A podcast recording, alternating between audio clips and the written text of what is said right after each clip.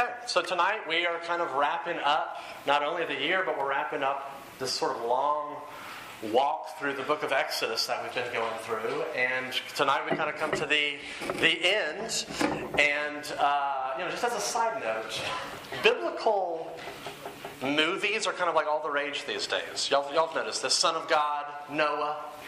And Jay Ford actually told me last week that um, the book of Exodus is going to be set to a movie soon, and it's true. I looked it up on IMDb, and uh, Ridley Scott, true enough, is making Exodus the movie. I guess I don't know what it's called. Coming to a theater near you in December. Check it out. Christian Bale plays Moses. So you've got Batman Moses. Um, Aaron Paul is going to be cast as uh, Joshua. You know, Aaron Paul's is you know, Jesse from Breaking Bad.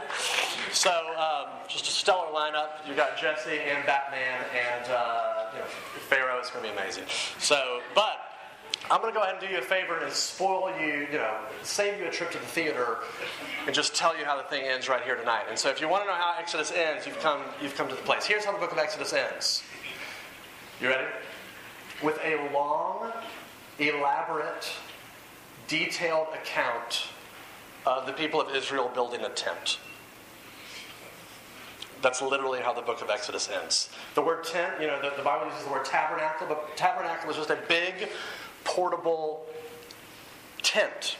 And so, really, I'm going to give you sort of a we're not going to go long tonight, but I'm going to give you a wide angle lens of kind of really what happens in the last half of um, the book of Exodus. In chapters 25 through 31, you get long, elaborate instructions from God, hyper specific, about how to build this big tent, the tabernacle. And in chapters 35 through the end, through verse 40, chapter 40 rather, you have the Israelites following all those instructions down to the T. So I, I want to give you a little sample of what I'm talking about there. If you have your, your handout there, if you look in chapter 26, verse 1, let me just give you a little sample. Let me read it. Moreover, You shall make the tabernacle with ten curtains of fine twisted linen, and blue and purple and scarlet yarns. You shall make them with cherubim skillfully worked into them. Okay, if you compare that with chapter 36, verse 8, it says, And all the craftsmen among the workmen made the tabernacle with ten curtains. They were made of fine twisted linen and blue and purple and scarlet yarns with cherubim skillfully worked. Okay, look at chapter 26, verse 2. The length of each curtain shall be 28 cubits, and the breadth of each curtain 4 cubits, and the curtains shall be the same size. Compare that with chapter 36, verse 9. The length of each curtain was 28 cubits, and the breadth of each curtain was 4 cubits. All the curtains were the same size. On and on and on like this it goes for chapters. So some of you are already asleep, you're so bored at this. So, what's the point? Why is so much airtime devoted to the construction of the tabernacle? I mean, to put this into uh, perspective, God spends more time describing the construction of the tabernacle than he does describing the creation of the world. So, why is this so important? It seems to be a, a kind of important, it's sort of the big end of Exodus. So, why, what's the big deal about it? Okay, so here's the deal. Here's why this is important the tabernacle is the key to unlocking the meaning of life. There it is. And that's not just preacher hyperbole, although it kind of sounds like it. But, but the tabernacle is the key to unlocking sort of the, the, the meaning of life. It's not only the ultimate point of the book of Exodus, it's the ultimate point of human history. And so we're going to jump in and look at it. We're not going to look at all the ins and outs of the curtains and the all that stuff. We're, we're going to look more at this one little story um, from Exodus chapter 33, just a little slice, which actually follows right after the golden calf incident. So let me read chapter 33, verse 1 through 17. We'll take a look at this and then we'll be done. It says this The Lord said to Moses, Depart, go up from here, you and the people whom you have brought up out of the land of Egypt, to the land of which I swore to Abraham, Isaac, and Jacob, saying, To your offspring I will give you, give it I will send an angel before you, and I will drive out the Canaanites, the Amorites, the Hittites, the Perizzites, the Hivites, and the Jebusites. Go up to a land flowing with milk and honey, but I will not go up among you, lest I consume you on the way, for you are a stiff necked people. Then, if you jump to verse 12, it says this Moses said to the Lord, See, you say to me, Bring up these people, but you have not let me know whom you will send with me. Yet you have said, I know you by name, and you have also found favor in my sight. Now, therefore, if I have found favor in your sight, please show me now your ways, that I may know you, in order to find favor in your sight. Consider, too, excuse me, that this nation is your people. And he said, Sorry, it is the allergies. And he said, My presence will go with you, and I will give you rest. And he said to him, If your presence will not go with me, do not bring us up from here. For how shall it be made known? For how shall it be known that I have found favor in your sight, I and your people? Is it not in your going with us, so that we are distinct, I and your people, from every other people on the face of the earth? And the Lord said to Moses, This very thing that you have spoken I will do. For you have found favor in my sight, and I know you by name. Can someone please bring me a cup of water? That's an honest request before I shred my throat. Thank you, Rodney. this is an amazing way to end the semester. As Robbie goes and retrieves um, the lozenge for my larynx, um, let, let, me enter, let, let, me jump into this passage this way. Uh, okay, uh, uh, we'll start off this way. We'll, we'll kind of we'll, we'll, ease into this passage this way. Thank you. We'll, we'll ease in a second. Give it up for Robbie. Thank you. I can just put this on the sound equipment, right? Okay, I'm going to start off this way. Thank you, that does help. Um, I'm going to start off with a little dating advice for my people that are dating. Uh, you know that you, perhaps you've been in this scenario before that um, the lady of the relationship is upset about something. Could be major, could be minor. And uh, when the guy encounters this um, scenario, when his lady friend's upset about something, uh, he instinctively gears down into fix it mode. You know what I mean by this? Where he just applies unbending logic to the situation and immediately comes up with solutions on how to fix the problem. And when he offers these solutions to the lady, how does the lady typically respond? That doesn't help. I, am not interested. You know, it gets her more angry. It gets her more aggravated, more upset. It doesn't help the situation. And she says, you know, I'm not looking you to fix the problem. And the guy says something like, uh, then I don't understand why you're bringing up a problem. Like, well, I don't understand. Like, why, why are we talking here? It's either that response, the guy's response is either fix it mode or to roll your eyes. You know, lady friend's upset about something, and the guy's like, wait, wait, you're upset about that? Like, that's the thing that's upsetting you right now? you kind of roll your eyes. And so, guys, I think, instinctively have one of two reactions fix it mode, roll your eyes. Both are bad. Both are bad responses. And so let me tell you what you should do. You ready for this? Here's what you should do. When she's upset about something, you just be with her.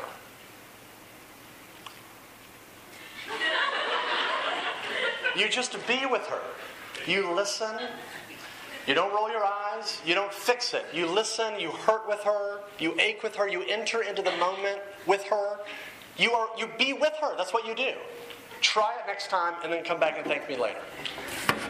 Now, let me give you another example that's uh, a little heavier, but it's no less relevant. Um, what do you do when a friend is hurting or grieving?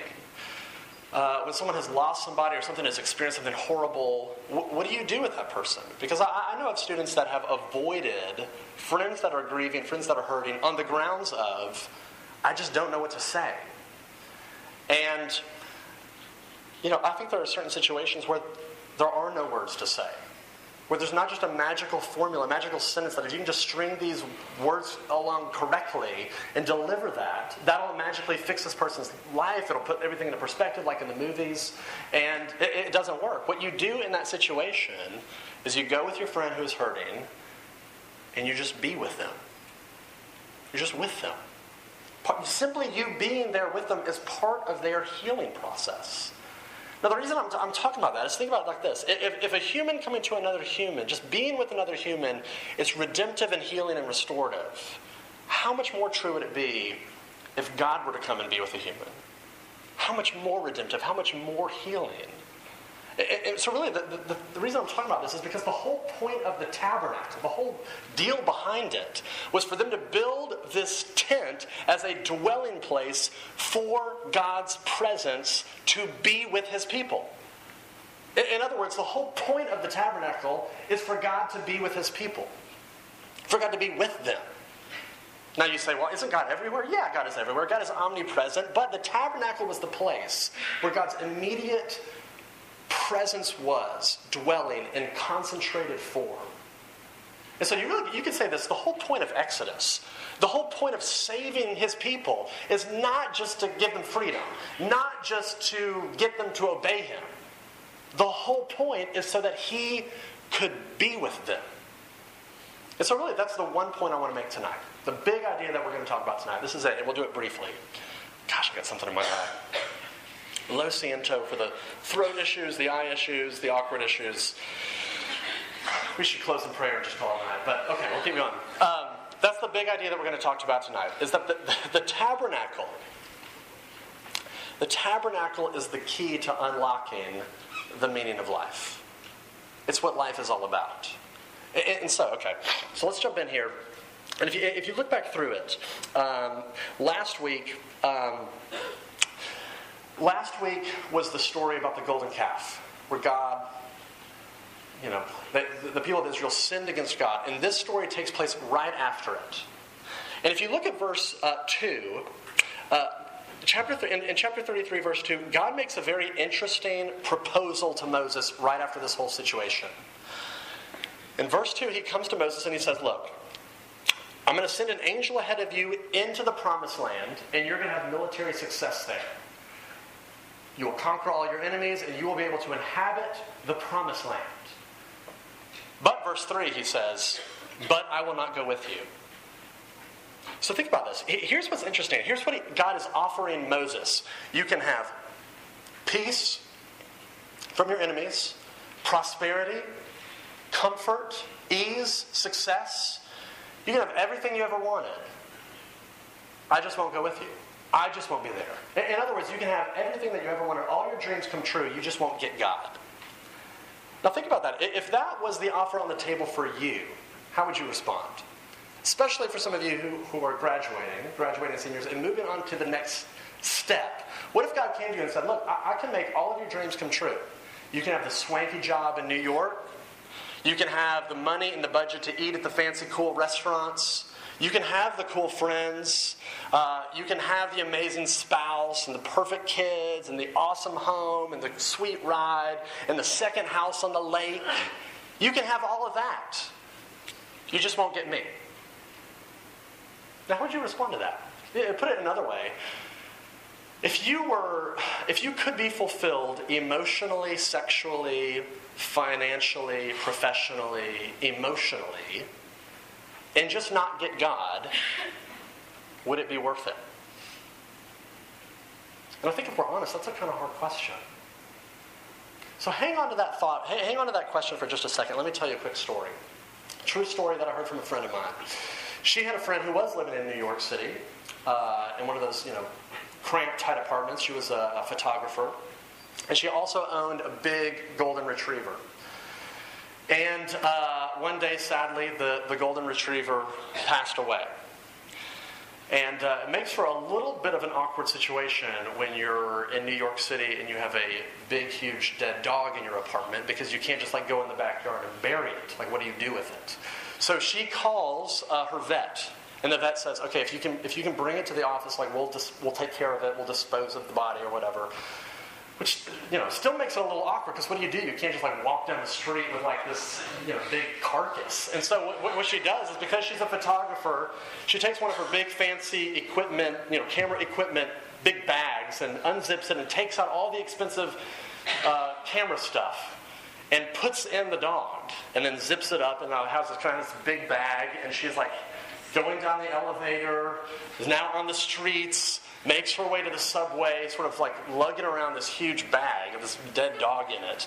And um, very graciously, this kind man comes up to her and you know, sees her struggling and kind of offers to help her. And so she's relieved, and so she kind of gives him this bag. The next thing she knows, he punches her in the face and runs off with the bag, thinking it's expensive camera equipment. Which is amazing for her because that's kind of problem solved. Not so amazing for him. But but that's okay, so think about that image.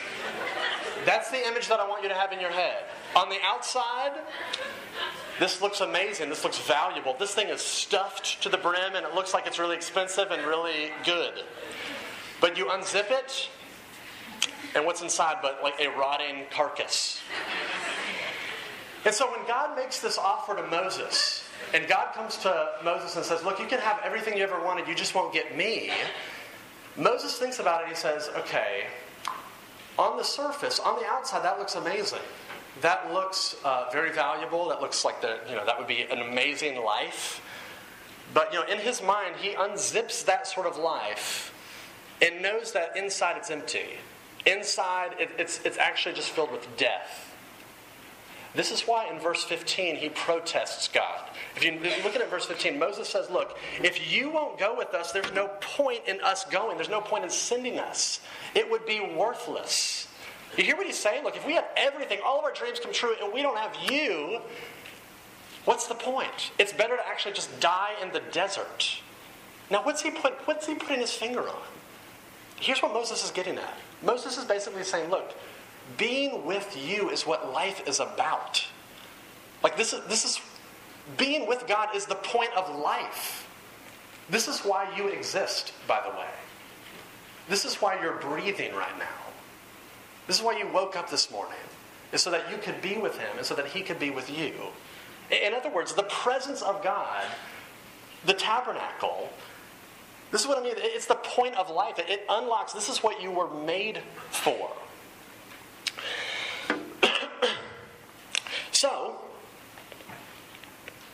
this explains, by the way, why um, some of y'all have gone on mission trips and you go to third world you know, countries and um, you've been around Christians that are, uh, have nothing.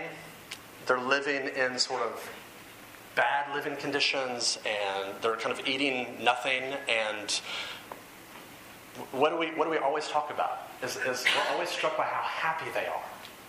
You know, we come back and we're so astounded by, you know, these people have nothing. These Christians in this third world country have nothing, and yet they're happy. And then you compare that with us in America, we have everything. We are rich, we are well fed, we've got the money, we've got the cars, we've got the military, we've got the technology, we've got the uh, medical world, we've got the entertainment, and yet we are the most medicated, the most obese, uh, the most uh, addicted, the most in debt population of people in like the history of the world. What does that tell you? That, that tells us that like we're not happy. We have everything, and, and our solution to that is we just need more. We just need more. And it's not working. What, what is that? that? That tells you something. And that tells you the same thing that Moses is showing you. That you can have everything. And if you don't have God, your life will essentially be empty and meaningless and joyless, ultimately. And if you have God, you can be in a really challenging, hard spot in life, and you can walk through life with stability, security, and with joy.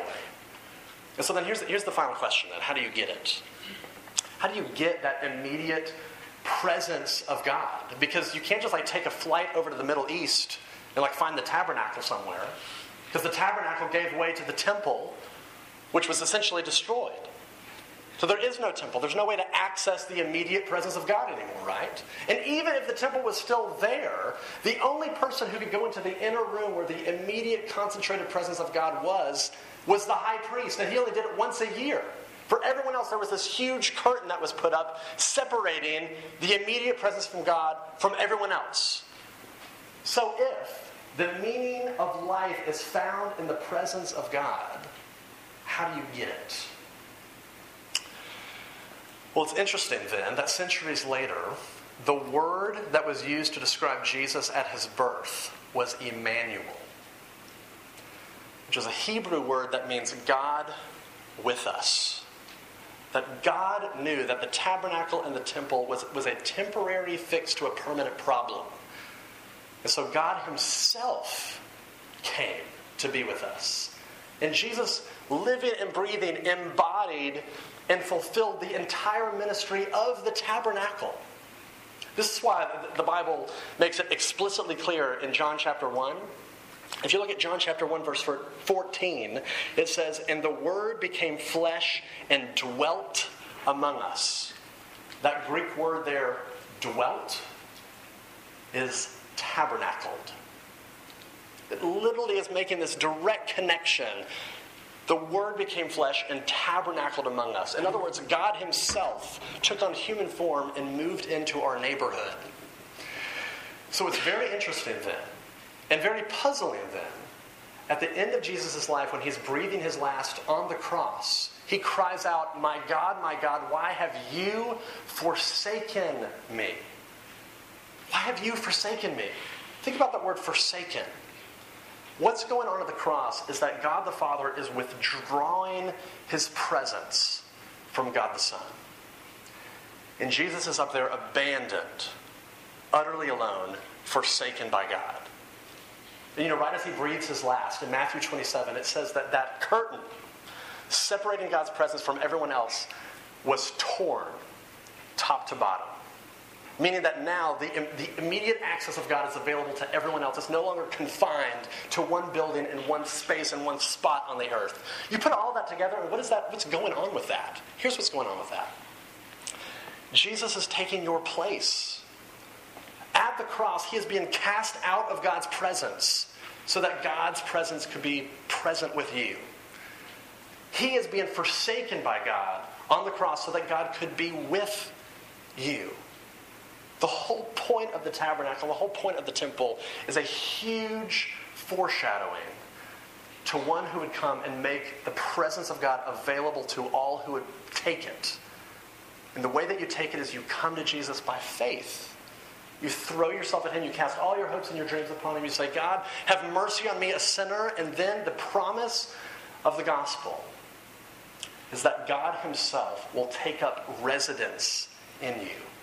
And then you yourself will become the tabernacle, a temple of God. And what did Jesus say right before he ascended into heaven? What did he say? Behold, I am with you always to the ends of the age. So what do we do with all that? Well, before we before we end the semester, before we end the year, before we kick the seniors out, uh, I, I want to make just two brief applications, and then we'll be done. Two brief applications. Here's application number one Seek his presence. Seek it. Earnestly seek his presence. Don't be content without it. Put as much energy and thought and strategy into being with him as you would anything else. And, you can do this in two ways. You can do this personally and you can do this corporately. Personally, you have all the means of grace at your disposal prayer, scripture. This is why the psalmist, there's this echo throughout all the Psalms, and says, here's the echo that it says it says, Do not hide your face from me, lest I be like those that go down to the pit. Down to the pit. They're pleading with God, crying with God, stay close to me. I want to sense your presence. I want to be aware of your presence. Don't ever depart from me. You can do that personally. You can also do that corporately. You know, if it is true, if you're following the logic, if it is true that God dwells with his people, then one of the most primary ways that you can experience the presence of God is to plunge yourself into a location. Because that's where God says, I actually dwell in and amongst and through my people. So if you want to experience God, go to church. You know, if, if, for you graduating seniors, you're leaving, you go to another place, go to another city. This really should be the top priority on your priority list. And, and I would say this to you, even if you don't consider yourself a Christian. Even if you don't care about any of the stuff I'm talking about, if you're remotely interested in what God is and who God is and what God is like, then the way that you're going to figure that out is by going to a church, by seeing God's people, by hearing the word open and communicated. So seek the presence of God corporately, personally. That's the first application. Seek his presence. Here's the second application. Take wonder in the fact that he sought you. The way that you seek his presence is by taking wonder in the fact that he first sought you. The whole fact that the tabernacle is in here, the whole fact that Jesus ultimately came is proof that God wants to be with you. Now, I know so many of you just live your life in shame. And so many of you live your life in such a way that you intentionally try not to be noticed by people. You want to be invisible. You don't want to stand out. You don't want anyone to see you. And the reason that, that is is because if someone saw you, if someone focused on you, if someone actually got to know you, they would come to the conclusion that you're not lovable. You're not worthy of their time. You're not worthy of their attention. And the tabernacle, the, the gospel looks at you and says, Look, God wants to be with you. The king of the universe desires to just be with you. Not to boss you around, not to make you do stuff, but to be with you. And so, and so, you know, I figured the best way to end up the whole year would be to quote Edward Sharpe in The Magnetic Zeros. You know the line? Home is wherever, whenever I'm with you. I almost botched the line right there at the end. Home is whenever I'm with you. And I want you to think about that line, but I want you to think about that that's actually what God thinks and sings about when he thinks of you. And take wonder in the fact, put, your name at the end of that sentence. You know? Imagine God looking at you and saying, Home is whenever I'm with you, Jacob. Home is whenever I'm with you, Courtney. Home is whenever I'm with you, Luke. Put yourself at the end of that sentence and take delight in the fact that He has sought you and pursued you through the person of His Son. And that's amazing. And that's really good news to end on. So it's in there. Let me pray. Father, help us to find joy and wonder and delight in the fact that you just want to be with us. That you so prize us and delight in us and like us enough to pursue us and to even to want to be so intimate with us that you would take up residence in us. Father, I pray for the folks that are leaving this room, wherever their next steps are for this summer, for next year, that you would continue to pursue them and they would continue to find delight and wonder in the fact that you do, that you want to simply be with them. May that be good news to our hearts this night. We pray all this in Jesus' name. Amen.